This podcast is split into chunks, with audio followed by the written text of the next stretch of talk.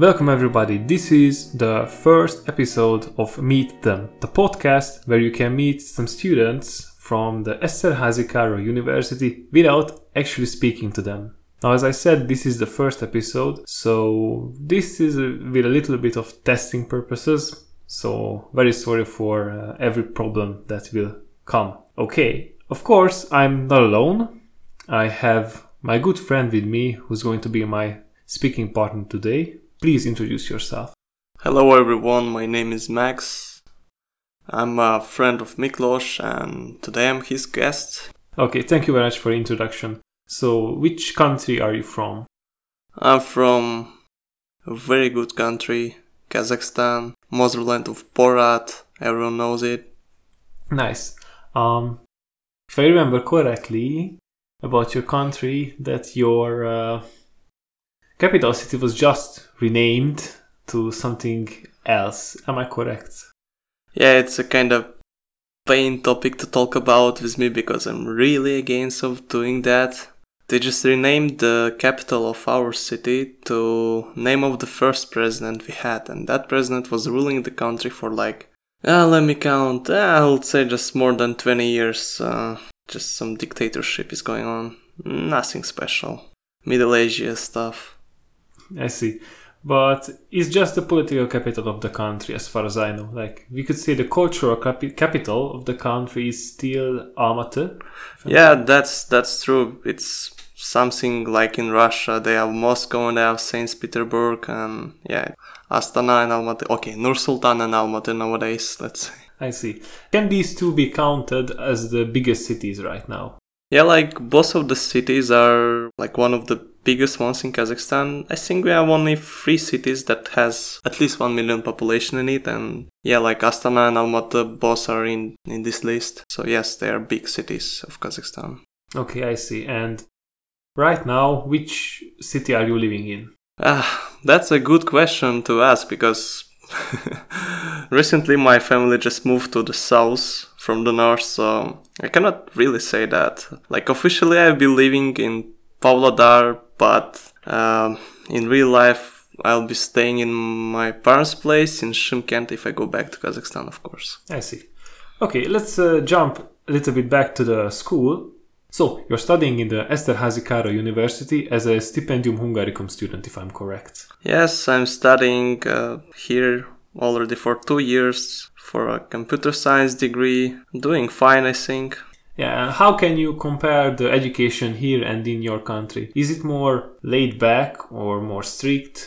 I wouldn't say it's that strict, and I'm kind of not that person you should ask um, about comparing to like education systems because I haven't studied in any Kazakh universities yet, so this is my first experience of university at all. But as far as I heard and I talked to my friends, asked them as well, so they say that like you know the main difference is the relationship between teachers between the staff of the university like here in hungary it's more friendly and like in kazakhstan like teachers and the staff of the university just looks at you on the like I know some next level, like they're gods and you're no one to them.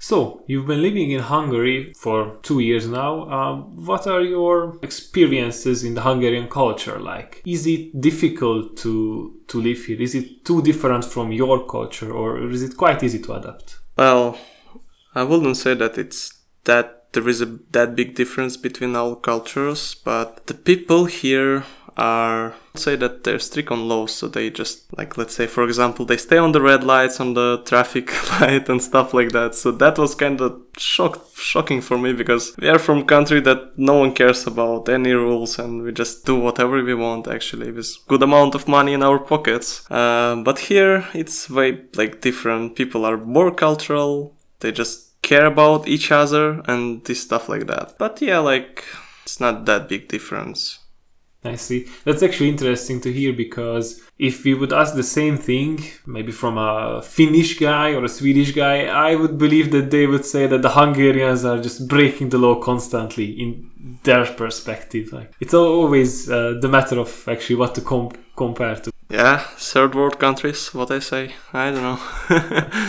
Your country is quite big, but the population is not that big as far as I know. Yeah, I think nowadays it's like 18 million people living there. Yeah, it's not that big because of the some historical events happened in our countries like the Second World War where like most of the people were participating and didn't come back. So and the, of course the Soviet repressions and stuff and they were just killing people for nothing made the population a bit less. I think twice. Someone even says thrice. Hmm, I see. Ah, yeah. History is like that. There are always the events that bring us down, sometimes bring us up. But yeah, when, whenever someone reaches something in history, there is always someone on the other end who gets the bad end of the stick at that time. And so I guess it was Kazakhstan for uh, a couple of years in the Soviet Union. Yeah, like it's basically not only problem of Kazakhstan. I think Ukraine was experiencing the same stuff. It's just generally everywhere in Soviet Union. I see. So, uh, in the Soviet Union times, uh, sport was highly encouraged, at least in Hungary. Did that happen in Kazakhstan and did that do any good to, to the country? Like, is your country known for any of the sports or something?